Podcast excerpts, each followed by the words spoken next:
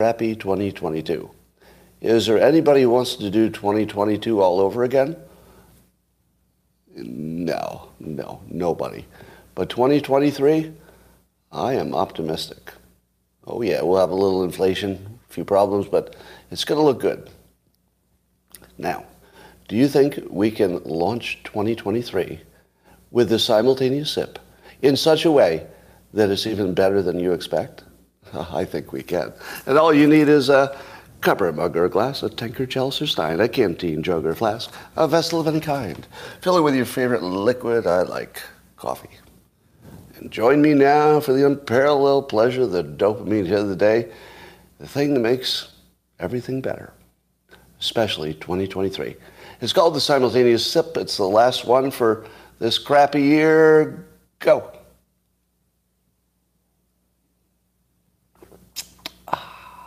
Now that's the way to go to the new year. That's the way to do it. All right. Uh, I saw a uh, tweet today about a study that suggests that mental illness can be spread by social media. Do you believe that? Do you believe that uh, mental illness? Now, I'm not. Ta- I'm not talking about just. Uh, let me clarify. I'm not talking about the experience of using social media that has you know depression and mental health issues. I'm not talking about that. I'm talking about if somebody has a specific um, mental illness, and then they make a bunch of TikTok videos because TikTok is what they looked at, and then other people who watch the person who has the mental illness come to believe they have it too, and then they adopt it as their identity. They don't just have a medical problem, but they are that person. They're, they're the person with, and apparently Tourette's is one of them. That people are watching influencers with Tourette's, and their parents are have to have to take them to the doctor because they act like they have Tourette's. Do you believe it? Does that sound like a real thing to you? Do, do the really test on it. Really? Really? It passes the really test. yeah. I, I was tricking you because usually when I do the really test, I, I'm going to debunk it. No, this totally passes the really test. Really? Somebody sees social media and they copy it? Yes. Yes, very easy to believe. Have you seen the videos of dogs imitating the illnesses of their masters? Did you even know that was a thing? Apparently it is. There, there, are a number of videos, you can see them on social media, where if the owner gets a, a limp, you know, they hurt their foot and they're limping, the dog will adopt the limp as long as the person has it. That's a real thing. So you don't think that that happens to people too? now, maybe those videos are, are, are pranks or hoaxes or something, but the, the general concept is that do, people do adopt other people's mannerisms. It's, it's pretty automatic. Now, let's talk about uh, Trump's tax returns. well, the, the walls are closing in. The walls are closing. Finally, finally, the, the, the Democrats get what they've long hoped for. If we could only get his tax returns, it'll be like the Rosetta Stone. It'll, it will unlock the financial crimes throughout his empire. Finally, we'll find out all the bad things he's been doing all along. And now we know. Allow me to mention some of the bad, bad things we found on his taxes. Number one, he made large charitable donations. I know. I, I know. I know. You used to like him. A lot of you, you were like pro Trump. You're like, I used to like him. Are you serious? He made large charitable donations? Well, the story is that they were so large that there's some question about whether they're substantiated. But am I wrong that they used to mock him for not making enough of a charitable contribution? Aren't they mocking him both ways? Once when he didn't have much, and now when he has a lot, and they're mocking him both ways. Pick one. Pick one. Um, how about this? Oh my God, this, this is terrible. Uh, the Trump organization has lots of overseas businesses, and one, one of them has a, I can barely even say it, a bank account in China. There's a bank account in China. Of course, it was fully disclosed when Trump ran for president. So it's not a new bank account.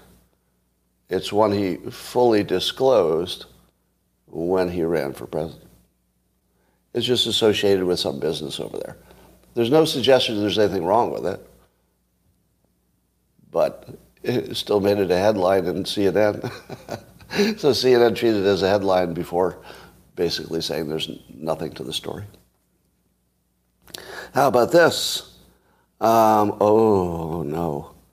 Oh, no.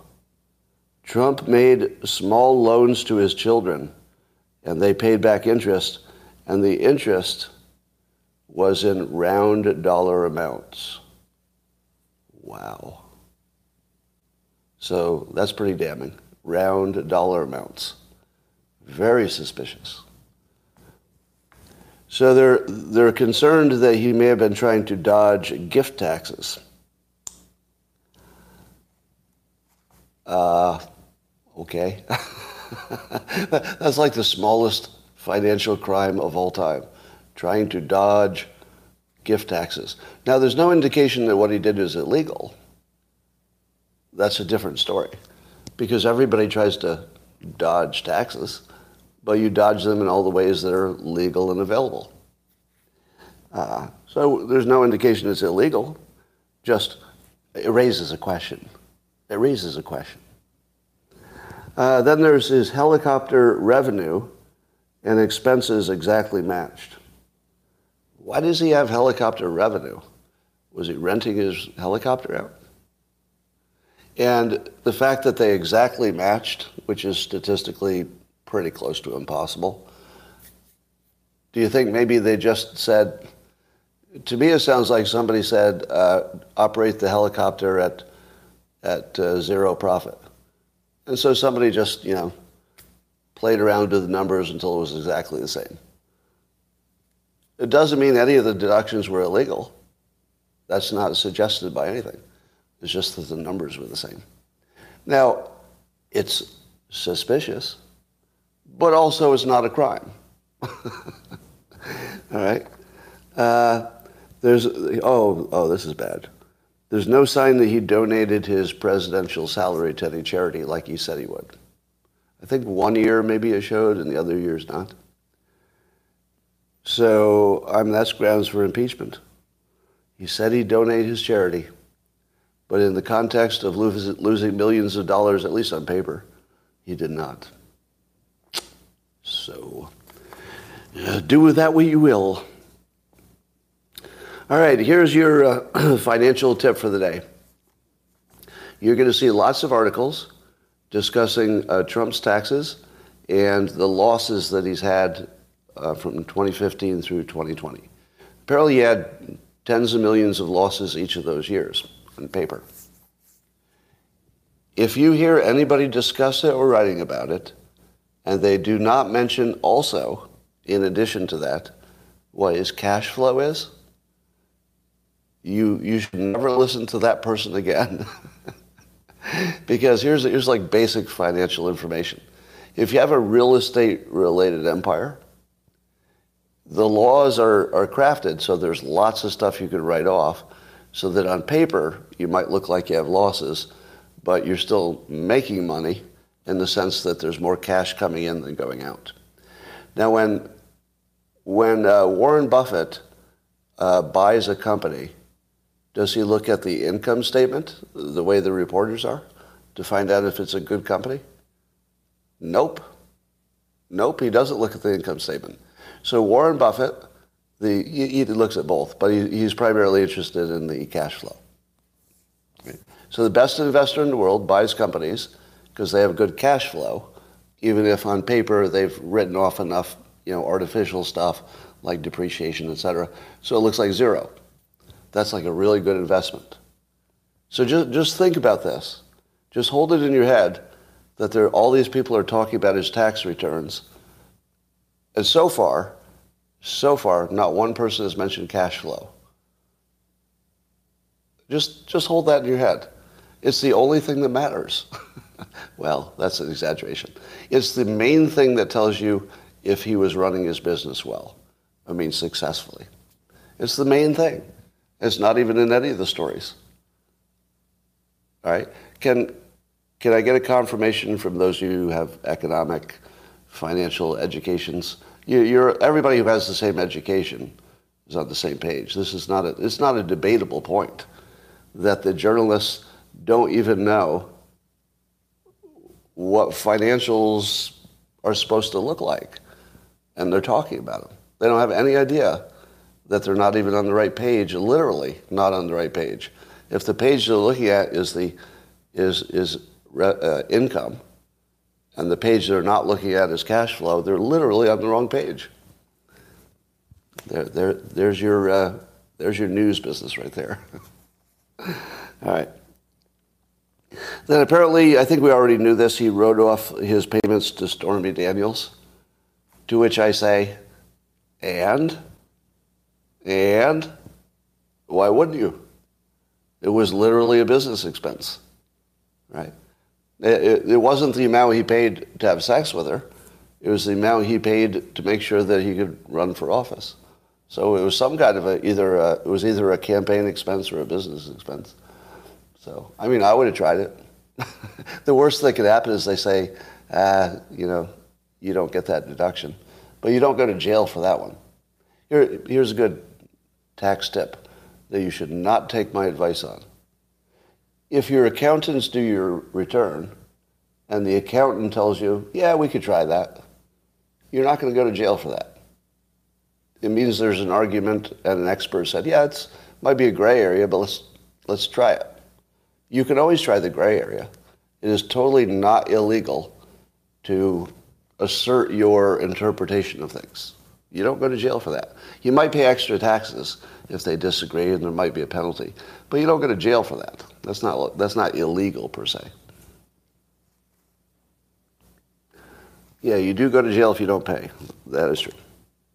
All right. Well, um, you all know that uh, Andrew Tate and his brother were picked up by police. I don't want to say arrested because I don't think they are. They're, they're detained. And now the update is they're detained for 30 days. What is, what is the caution I give you on all Romanian news? Don't believe any of it. Just assume everything out of this story is fake until, until maybe later. But at the moment, just assume it's all fake. So, what does it mean to say he's detained for 30 days? I have no idea. Detained? Do you think he's in a prison cell with the other prisoners? I'm going to guess not. It's possible. I'm going to guess not. I think detained might suggest he's not in the same facility with regular prisoners because I don't think he's arrested. And I don't know if there's no charges, what does it mean to be detained? yeah, may, maybe they took his passport, maybe something like that. So I'm not exactly sure what it means. And you shouldn't believe anything about it at this point. And innocent until proven guilty. We don't know what's going on over there. Um, but uh, one reason that I think he won't be uh, convicted of anything is that any evidence uh, is already tainted. It's tainted. The evidence. It's, uh, it's got taint all over it. It's very tainted. All right. Um, here's a little fact I didn't know. But apparently, did you know that the police in Romania are really well paid? How many of you knew that? I mean, it's sort of surprising, right? Like Romania, you think it's not going to be high. But apparently, at least 22 members of the Romanian police department are driving Bugattis. So I'm just waiting for a reaction to that. if you didn't know, Andrew Tate allegedly owns 22 Bugatti sports cars. But I have a feeling that the police are, the police are driving those Bugatti, Bugattis. And if they're not, what the hell is the point of being corrupt? What, what is the point of being in the most corrupt country and the most corrupt police force, probably. I'm just guessing. Don't really know that, but just guessing. If you can't, if you can't drive a Bugatti now and then from somebody that you've targeted, so yeah, he's been detained. They're detained. All right, let's talk about Ray Epps. So the original uh, 845-page final report from the January 6th committee made no mention of Ray Epps, even though they interviewed him, and even though he was the subject of the most interest by, I don't know, 30 or 40 percent of the public. The single thing we wanted to know the most, a segment of the public, no mention. But now we, we're getting uh, some transcripts. Uh, would it surprise you to know that the transcripts are being interpreted just like it's two movies playing on one screen and everybody's seeing what they want?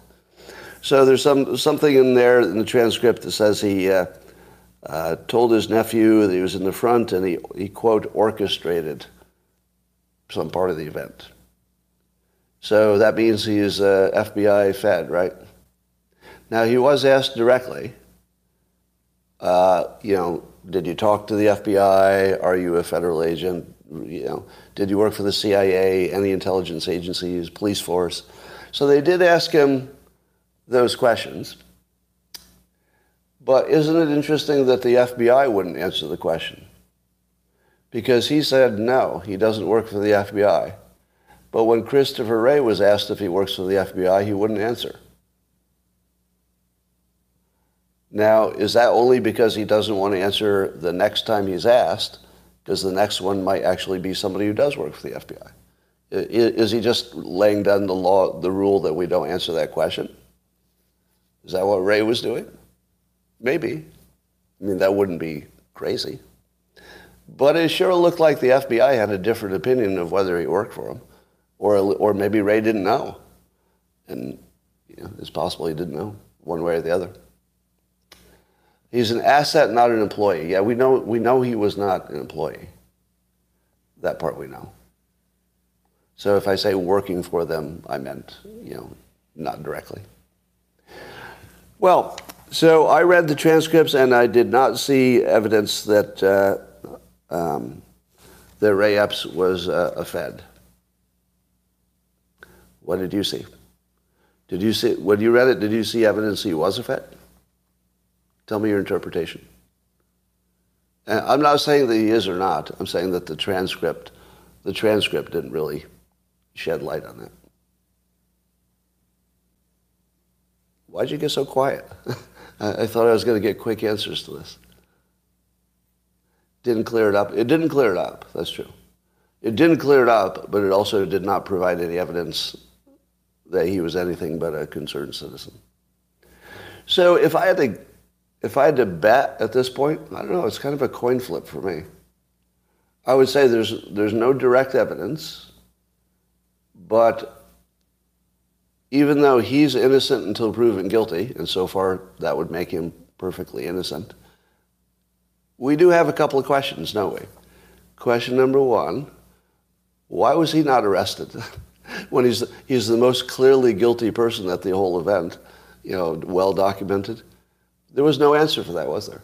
Now, is that Ray Epps' problem that he wasn't arrested? Is that something that Ray Epps needs to answer to? No. No. That's the government needs to answer that question, why he wasn't arrested. Now, what's the second question?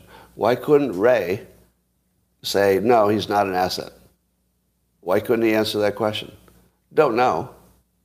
But those are, those are three things because the, he was left out of the final report until people asked for it. Um, he wasn't arrested, and Ray refused to say he didn't, he wasn't an asset. So all of our suspicion is on the side of the government. Is the government innocent until proven guilty? No. Only Ray Epps is innocent until proven guilty. So I declare Ray Epps under the Constitution of the United States totally innocent, just like the Tates are totally innocent, but in a different country, until proven guilty. But let's talk about that government. Government is guilty. Guilty. Because they're not giving us transparency and they're clearly covering something up. I don't know what, but you should assume the worst. Right?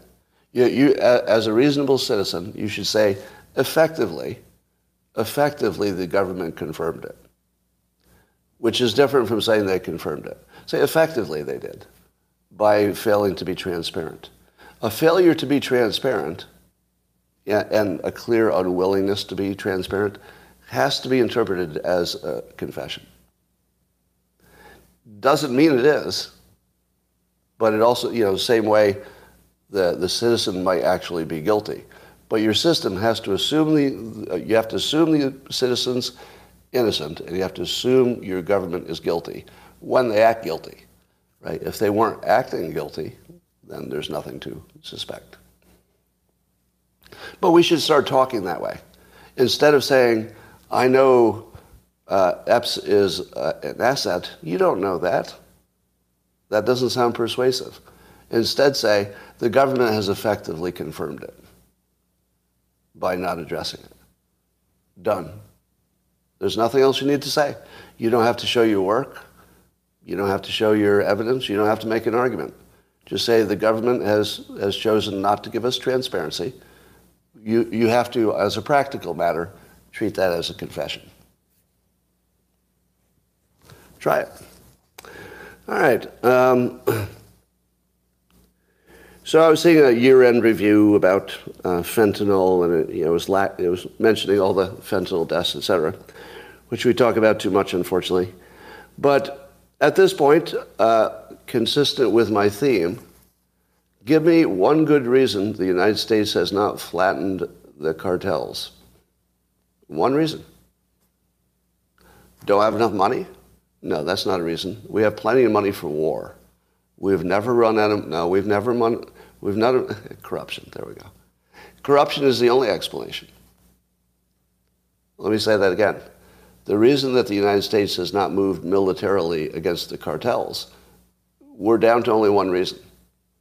Right? If we had not exhausted all other possible reasons, then I wouldn't say that. But we've exhausted We've exhausted. Do people, uh, do the, does the government understand it's a huge problem? Yes, yes. So there's no question about how big the problem is. Do, do they think that these, the, these deaths are, you know, relatively accurately counted? Yes. I mean, maybe not within 10 or 20 percent, but enough to make decisions, right? So we have accurate information. We know the problem is growing. We know that our government knows its problem and one of the biggest ones. They know the voters want it dealt with. They know how to start wars, and they know how to flatten the cartels, and they know where it's coming from. Give me any reason we're not doing it except corruption. It has to be corruption, right? Now, again, if your government gave you a different explanation, well, then I would weigh that and say, okay, I, I don't know one way or another, but they've explained it, and that is their obligation. So I would, I would be tentatively supportive if they had a reason that passed the sniff, the sniff test. But they're not giving a reason. They're not giving a reason. If they don't give you a reason, you have to assume corruption because that's the default. Remember, the government is guilty unless they're transparent. So if you suspect that corruption is the problem and they don't do anything to, you know, talk you out of it, that has to be your working, that has to be your working hypothesis.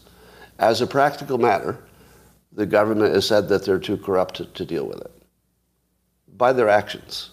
Right? I'm not blaming any specific person, but it's obvious that corruption is the problem because there is no other offered explanation. No other explanation. Now let's talk about banning TikTok. Does everyone in the government know it's a problem? Yes. Do they know how to stop it? Easily. Executive order tomorrow. Is anybody, even one person, arguing that we should not ban it in the United States? A politician? Nope. Not one. There's not a single person on the other side of the debate. And yet, it's not happening. is there any explanation other than corruption? If they have one, I invite them to give it to me and I will weigh it. So, for example, if they said, Yeah, I know what you're saying, but then China would retaliate, I might say, Hmm, I don't know, that might be a good reason or not, but at least it's a reason. At least it's a reason. So then I could at least say, Well, it could be incompetence, could be fear, you know, at least it's possible, but we don't have any explanation. No explanation. It has to be corruption. And again, I could be wrong, but it has to be your operating hypothesis. The operating hypothesis is that it's corruption, even if it isn't. Um, yeah, what else is going on here?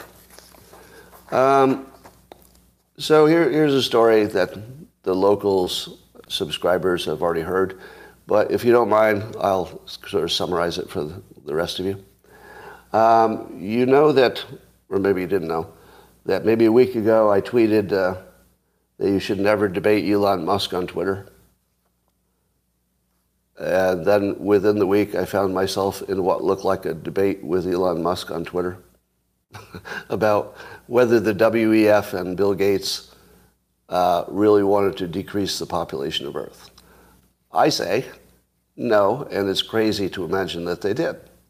What they want to do is decrease the, the rate of growth, which is perfectly sensible if the way you're doing it is by making people richer and healthier, which actually does reduce their population growth.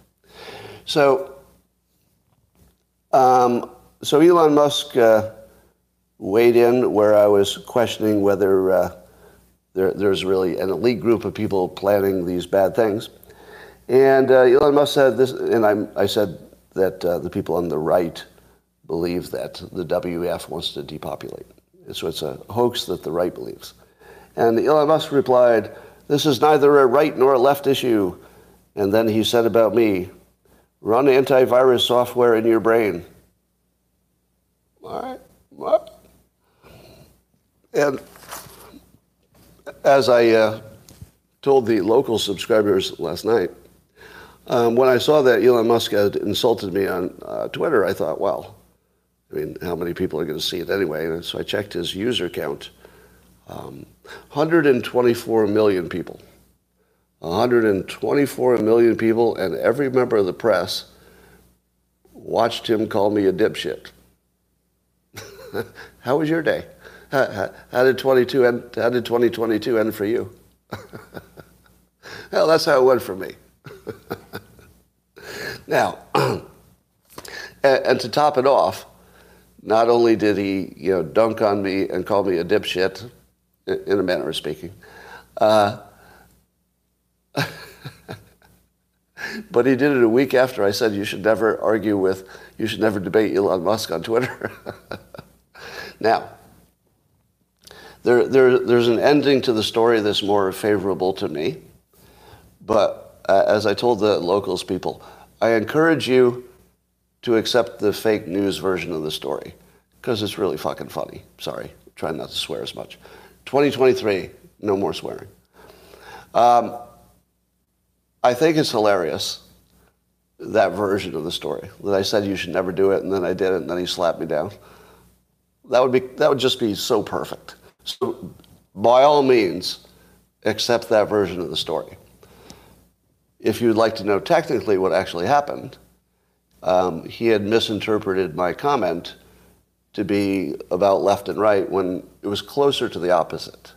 Meaning that, um, as I explained to him, my entire point was that uh, the left has a number of hoaxes, like the drinking bleach hoax, but hoaxes are not limited to one side, and that the right has their own hoaxes, and the belief that Bill Gates wants to depopulate the earth is at the top of the list of an obvious, well, I call it obvious hoax.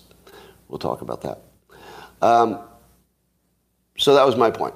Anyway, once I, I clarified it on Twitter, then uh, Musk confirmed his opinion that the WEF was not an Illuminati trying to do any of these bad things. In other words, completely agreed with me.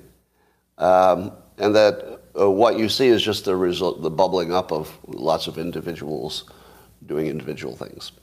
Now, and then he said the reason he didn't go to Davos uh, is they thought it'd be boring. That's the only reason he, he, he turned down the invitation. So, uh, so the real story is that Elon Musk completely agreed with me that there's nobody who has power who's trying to depopulate the earth. Now, but he did say uh, that, that it's a widespread opinion that there are lots of people, you know, environmentalists and stuff, who do want fewer people on the planet. That was not my point, although I think I was a little unclear, so that's on me. But the, my point was that nobody in power has that opinion, which I thought I said directly, but then I reread it and I, I left a little wiggle room in the way I wrote it, so that's on me. Um, right. So, um, do you think, how many of you believe there's a video of Bill Gates at a TED Talk in which he said he wants to reduce the population of Earth by 10 to 20 percent because of climate change? How many of you believe that actually exists? Because somebody sent it to me today and said, here it is. And then I, I watched the video, and what do you think I saw when I watched the video? Did it say that? No. This entire thing is because people can't tell the difference between reducing the rate of growth, a good thing, versus reducing the number of people, a very, very bad thing.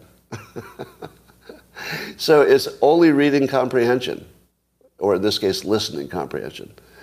And, here's how you should have known that nobody meant to decrease the number of people on the planet.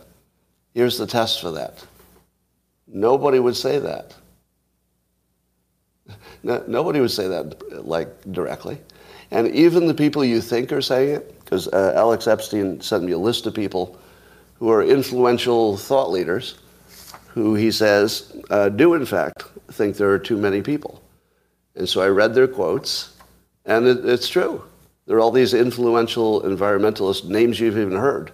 So they're influential enough that you've actually heard their names, who are saying directly, Earth can't sustain this many people. So that means they want to decrease the number of people, right? They didn't really say that.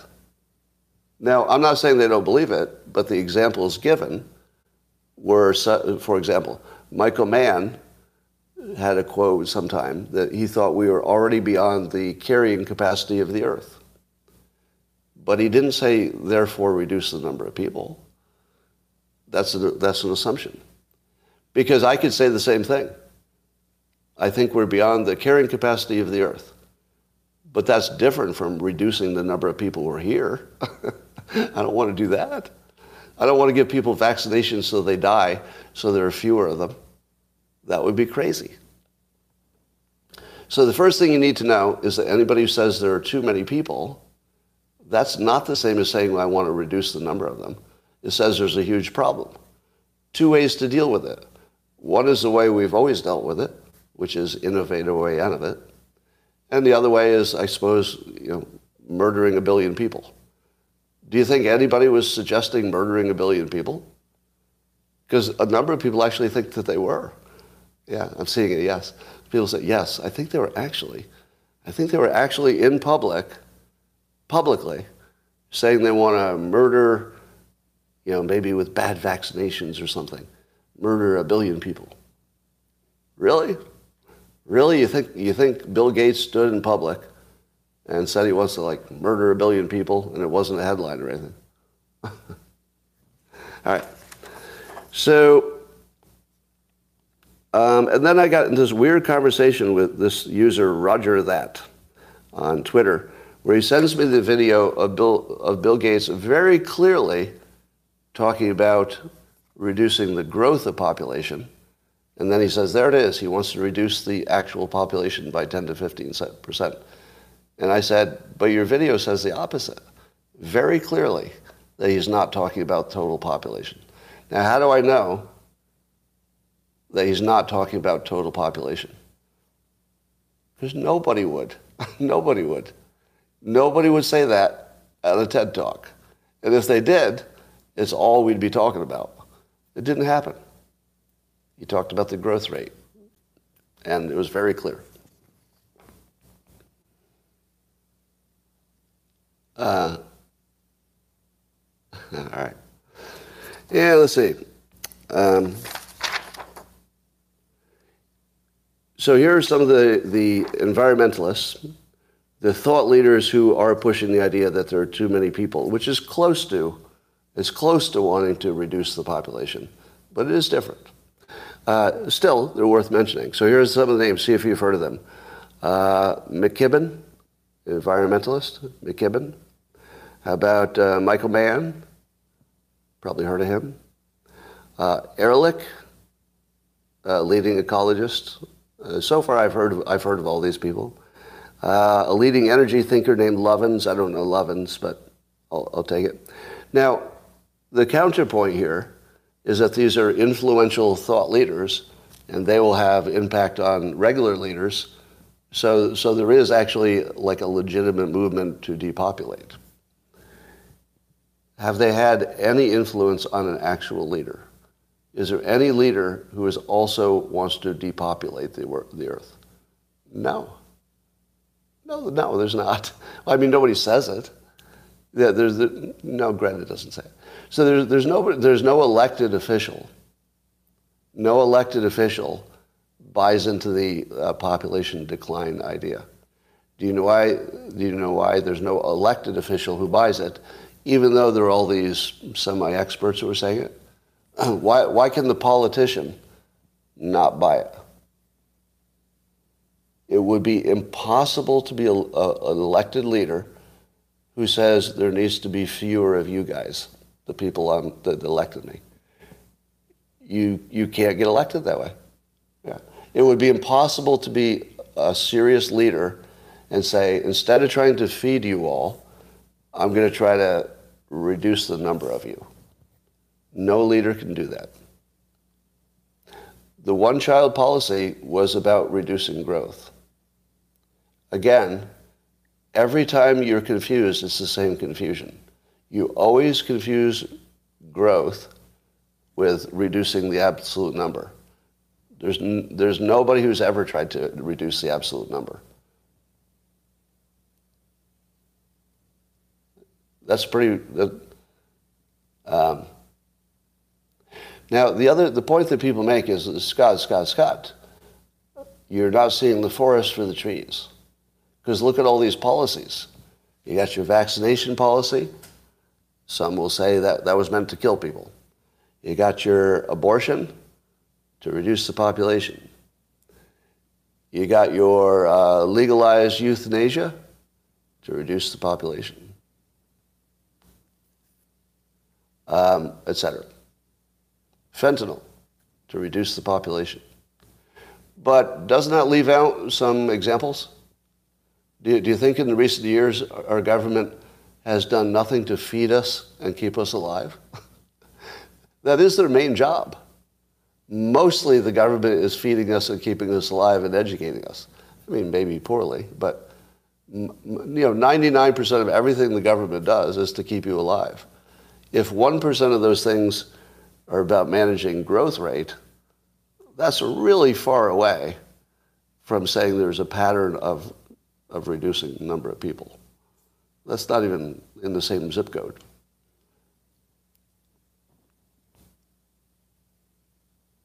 Uh, didn't you say no economist is for reducing growth of population? No. Every economist wants to manage growth rates.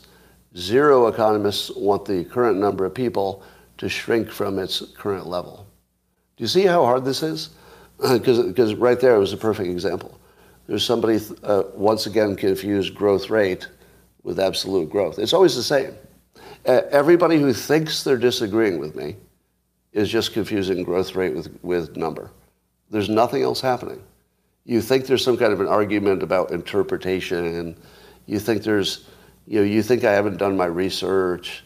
There's nothing like that's happening. It's only that. You've confused growth rate with the number of people. You get that right, and everything you read will make sense again. All the things you think look like a conspiracy, they just will dissolve as soon as you say, oh, they're talking about growth rate. I get it now. That's it. And it fixes it. Why is Scott investing so much time to debunk the WEF conspiracy theories? Excellent question. I have an excellent answer. Why do I do things that my followers won't like? Whereas it would be easy to agree with them. I could make much more money by agreeing with you. You all know that, right? If I wanted to make money, all I'd have to do is uh, listen to what Ben Shapiro says and then listen to any other smart Republican, and wherever they both agree, I would just say those things. Because, you know, if Ben Shapiro agrees with it, and, you know, at least one other Republican, I'm just randomly picking people who are, who are smart, right? Uh, and I just do that. And I'll just say what, what they both agree with. I would never be wrong, according to my audience. And, and I would have a massive audience. Very easy. Simple to do. Why don't I do it? Because it's not a public good. It would be entertaining, but it wouldn't be a public good. And I'm kind of at that place where if there's not a public good associated with my work, I'm just not interested. It has to have some bigger meaning to it. So the bigger meaning is this. I'm trying to, I'm trying to create a small army of critical thinkers who are a level above the, the public. Because if I can create enough of you, then you will also teach other people, and maybe we're better at sorting out what's real and what's not. So that's why I do it. And the, the WEF thing is the most important one probably on, on the right, because the right needs to understand that they're also suffering from hoaxes of their own. They're, they're not just being hoaxed by the other side, they're hoaxing themselves. and they're hoaxing themselves pretty hard. Uh, both sides do that, of course. So there's a level of awareness thing. If your level of awareness is my team is right, and here are all my reasons, and the other team is wrong, you're not at a high enough level of awareness. I need to get you up to a level where you realize both sides get easily hoaxed, including me. Yeah, you've seen me hoaxed in real time, have you not? right? Covington kids, perfect example.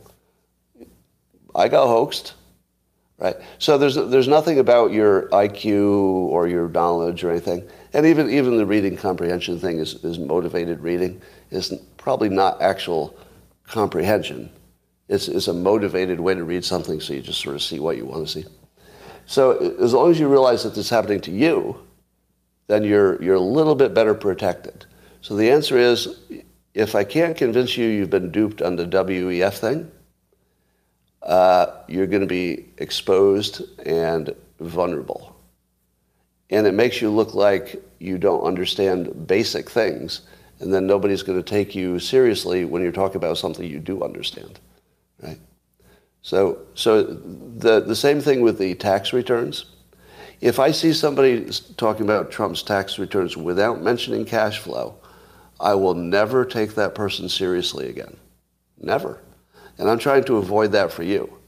Because honestly, when I hear somebody talking about the WEF trying to reduce the population, I discount the next thing you say before I even hear it.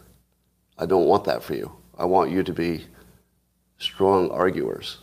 Now, a strong argument is that there are a number of policies that collectively are, uh, are reducing uh, reproduction which is bad. Now, that's a smart argument. You could say, whoa, whoa, whoa, like all these things were individually decided, I get it, but if you put them all together, it's going to destroy our country. Good argument. And I'm totally on board with that, by the way. The, the collective policies are a very damning situation and would need to be corrected. I think we will correct them. But, but it's a complete waste of time to say that because Klaus Schwab talks like a Nazi, let me just say it, right? I, I have no reason to think Klaus Schwab is a bad guy. I think he's just an engineer and an economist. Those are, that's his background. And he has a Germanic kind of accent. He's Austrian, maybe. Um, and our brains just translate that into every World War II movie we've ever seen. So he must be bad because he sounds like he's, oh, he's Swiss. That's interesting. Um, but he has that accent that to our ears sounds like something's up. He sounds exactly like a Bond villain. That, thank you. He sounds exactly like a Bond villain. Now, I think it's unfair to hold that against him. Wouldn't you agree? It's pretty, pretty unfair to hold that against him if that's what's happening, and I'm sure it is. Like, I don't think anybody's consciously doing it. But subconsciously, of course. Uh, 99% of all of our political talk is about Hitler.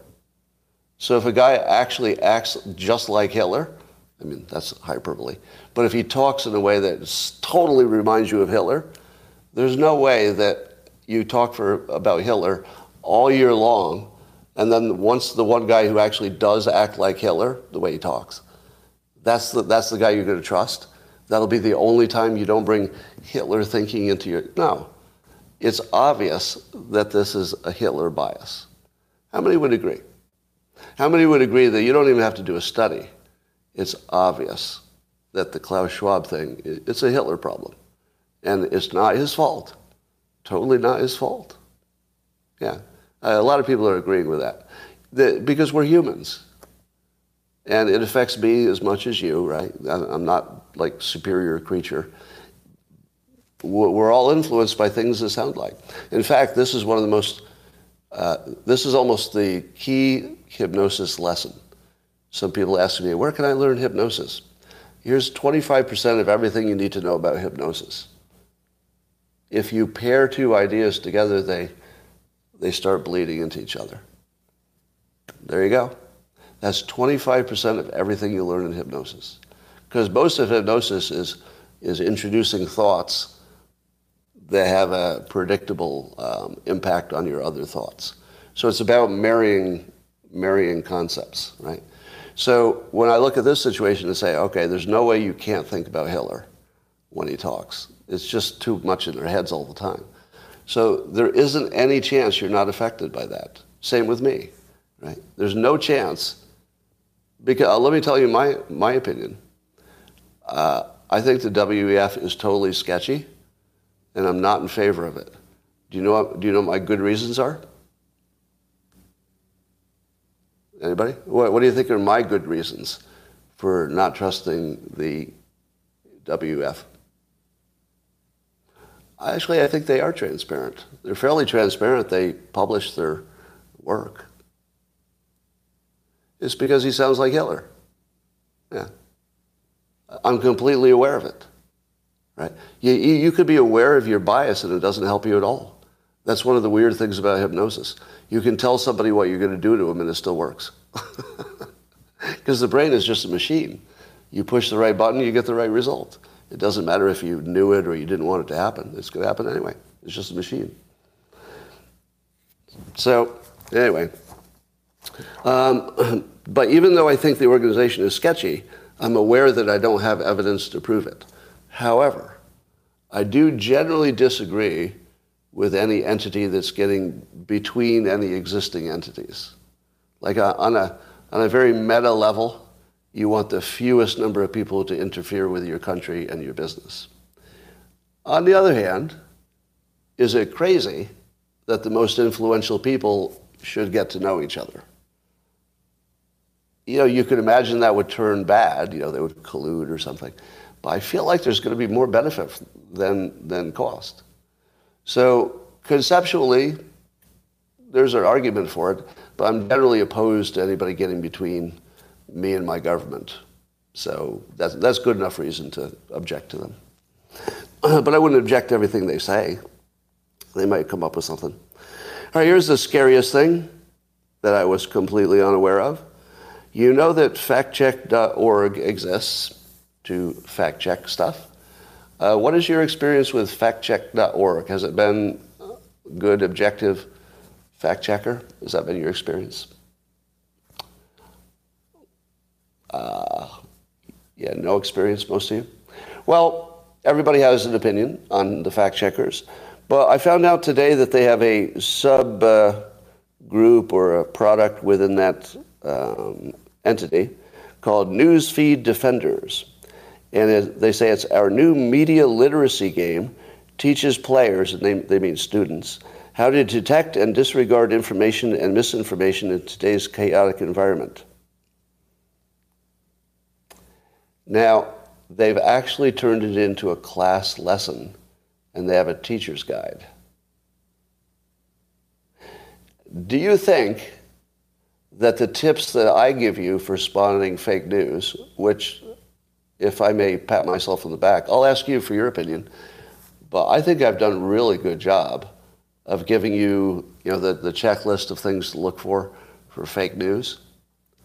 Do you, do you think the things on my checklist of fake news, which you've seen work over and over again, how many times have you seen my checklist hit a home run? Over and over again. It, it spots fake news really well. Do you think that those are on the, the lesson plan? No. Let me tell you what the lesson plan focuses on. Are you ready for this? All right, I'm going to ask you to do something here before I talk. I need, I need you to go like this. Because if there's anybody near you, they're going to be caught up in the, in the spray. Because your head is going to explode. Right? Ready? Everybody, hold your head. They're focusing on recommending that you check the credibility of the source.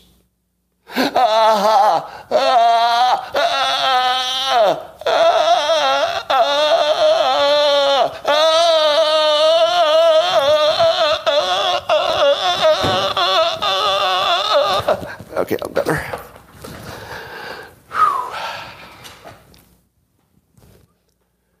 Check the credibility of the source.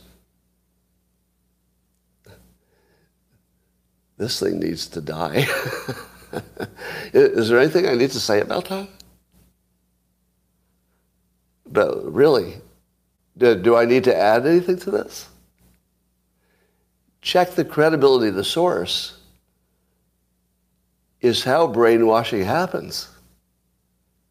That they're pretending to be a uh, news literacy organization, and it's literally a brainwashing organization. Do you think that they would tell you if you checked CNN and it was on CNN? Do you think this uh, this lesson for children would say, "Oh, that's not a credible source"? Or would they say, oh, that's a, that's a, that's a credible news organization? Which do you think it would be? Just guess. Yeah. this could not be more opposite of what you need for a healthy society. And then I read through some of the other tips, and some of them, some of them were just so generic, like don't trust a anonymous source. Not bad. Don't trust an anonymous source because that actually is completely useful and that would work. You know, that's, that's true for left and right. It's not political at all. And I've said it the same. That's a good one. But it's pretty much just that and check the source.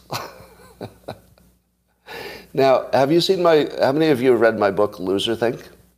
So Loserthink is a book that's written, you know, a high schooler could easily handle it. It's written at like a sixth grade level of sentence style.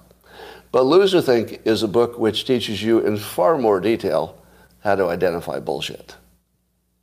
Now, let me give you one example.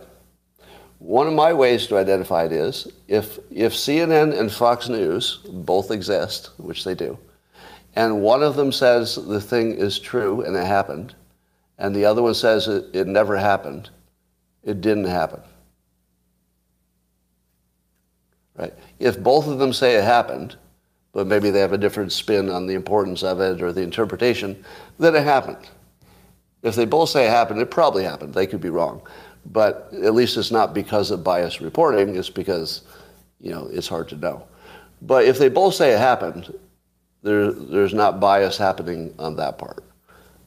Do you, do you think do you think newsfeed defenders would tell their students that if CNN says it's true, but Fox News and Breitbart say it's not, it's probably not true? Do you think they teach the students that? Because that would be a good lesson. And it would also be true in reverse. That if Fox News says it's true and CNN says that never happened, I, w- I would doubt it. I would doubt it. Your tribe is your vibe cringely embarrassed. uh, your water just broke. really? Is that true?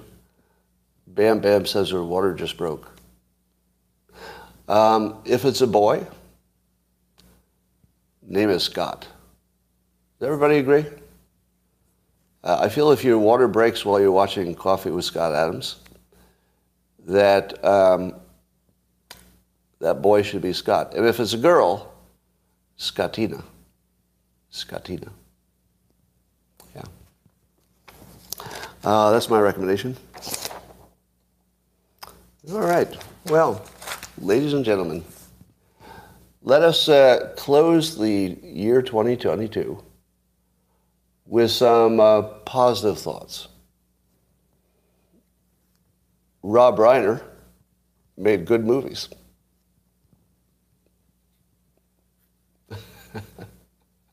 um,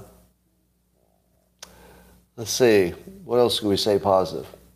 Is there anybody else you want me to say something positive about? You, do you want to challenge me to say something positive about like whoever the worst people are? Give, give me somebody terrible. Kamala Harris. She's in the game. That's the best I can do. Keith Olbermann. Oh, uh, my greatest challenge. Keith Olbermann is good at getting attention. Justin Trudeau. Makes Castro look good. All right, Schiff. Reminds you not to stick the Q-tip too far into your ear. All right, who else?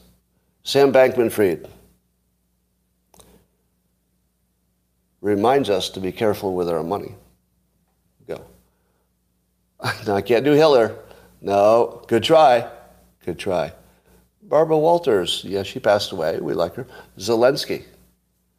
Zelensky has excellent fashion when it comes to t-shirts. I think he's a little too green, but I get why he does it. I think he should go more the, the blues, the grays, but well dressed, well dressed. Sticks and Hammer, very successful show. Uh, does does uh, does excellent content. Greta. Greta is a witty tweeter. Klaus Schwab. Klaus Schwab. He's a he's an economist and an engineer. Good for him. Hillary. Oh, you're challenging me now. Hillary. A good thing about Hillary. She's not running for president again. Uh, yay. Ye makes great music. Epstein. Okay, that was a tough one. Epstein. He was nice enough to kill himself. Or did he? All right. Chairman Xi. Uh, uh, all right, pass. All right. Uh, so I'd like to uh, reiterate my appreciation for all of you, quite genuinely. And uh, and uh, I hope you all have a great New Year's celebration. And I hope you'll see me in the morning, but if I don't see you in the morning, I'll understand. I'll understand. And uh, has anybody made any New Year's resolutions? And if not, I'd like to make some suggestions. Here's a New Year's resolution for you. Read one self-help book. It doesn't have to be mine, right? The best one in the world is mine. Had to fail at almost everything and still win big. But it doesn't have to be mine. So I'm going to, I'm going to say that your, uh, your New Year's resolution is to read at least one self-help book, more if you can. And here's why. When you do something, that's who you are. Thinking about something doesn't make you that person. Doing something, well, that's who you are. If you read a self-help book, what does that make you? What does it make you if you read a book on self help? It makes you a seeker. You are a seeker of better ways. You're a seeker of better systems. You're a seeker of better performance. And that, ladies and gentlemen, is the biggest change that you could ever make to benefit your life. It's not what you think or what you plan, it's what you do. If you want to be a seeker, because a seeker is who's going to build a talent stack, a seeker is going to work through their own illusions, a seeker is going to find out what really works and what doesn't, a seeker is going to build a you know talent stack. So don't think about being one, be one. It's a very it's a very low bar and it's like an entry level toward a full, you know, self-improvement path. But do the easiest thing first. One book that you wanted to read anyway. Maybe you get a maybe you get a trip or something. You know, it doesn't have to be like every weekend. Just just one book. Now my book is a perfect uh, toilet book. I write them that way actually intentionally. So uh, every chapter is about one, one bowel movement long that's good engineering. And so you could just leave it in your bathroom and read a chapter a day, and you'd be done in you know, a few months, and your life would change. Now, my experience has been that successful people often are reading books on success. Have you noticed how many successful people, uh, and this is my exact story, when I was young, I said to myself, all right, you know, my family doesn't have riches, so I'm not I'm not starting with any advantage. And I thought, okay, how do people succeed if they have nothing to start with? And so I thought, well, there must be people who know how to do this because people have done it. So I would read everything I could. Like every time I saw a book that was like how to get rich or you know be more effective, I would read it. And usually it doesn't take long because you can glean the the big picture fairly quickly. You can read it from newspaper articles and stuff. So, uh, as a life experience, the, most satisfying and useful thing you could ever do is to not think of yourself as a seeker, but to become one. One book. Not mine, doesn't have to be mine, but that would be a good start. Uh, just read one self help book, and if it works for you, like if, if you say, my goodness, that actually looks like it could make a difference, then read a second one. If the first one doesn't do anything for you, probably books aren't going to be your thing, right? But, but if you read a book on self help and you think, I got like two really good ideas out of that, read another book. It's going to be two more. Um, I'm not totally sold on Rich Dad, Poor Dad because the author is hawking silver. Remember what I told you about how you know topics bleed over into other topics? Because I don't think it's ethical to sell gold or silver or to be a promoter of them because they're not really predictable assets. Uh, I wouldn't mind if, if he promoted index fund. You know, index fund is just you know good hygiene for uh, your investments, but commodities, even if it turns out to be right, even if it turns out to be right, that's a, that's a credibility hit because he's accepting money to do the commercials. So that, that puts you in a different category of credibility. So I wouldn't put that one on my list. However, a lot of people have read it and said they got good stuff out of it, so use your own judgment. Um, Ego is the Enemy by Ryan Holiday. Have you ever heard me say that? Ego is, ego is the enemy? You know where that comes from, right? Yeah. I think that came from me, but I don't know. Maybe there was somebody who said it before both of us. But I, but I think, did Plato said that? The Stoics said that? Did they say it exactly that way? Ego is the enemy? Or Dune said it? Aristotle said it? Now, I'm sure that lots of people have said you should manage your ego. But did they actually say your ego is your enemy? Because that's what I say. Oh, they do. They say it exactly. Huh. Do you ever? I always wonder if you know, 30 years ago I heard that somewhere and then I thought I invented it myself. Because you really can't tell. Diogenes said it. Jimmy Jones said it too. I guess a lot of people said it. All religion says it. Yeah, not as not as directly with those words though. All right. All right. It's an old idea, of course. It was only the phrasing of it I was questioning.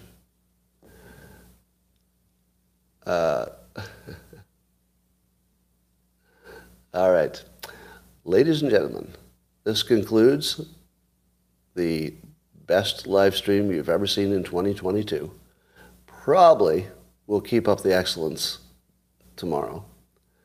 Um, you listen to me, what does that make you? The smartest person in your family, for starters. All right. I'm going to say goodbye to uh, YouTube and I'm going to talk to uh, local subscribers a little bit more. Bye for now.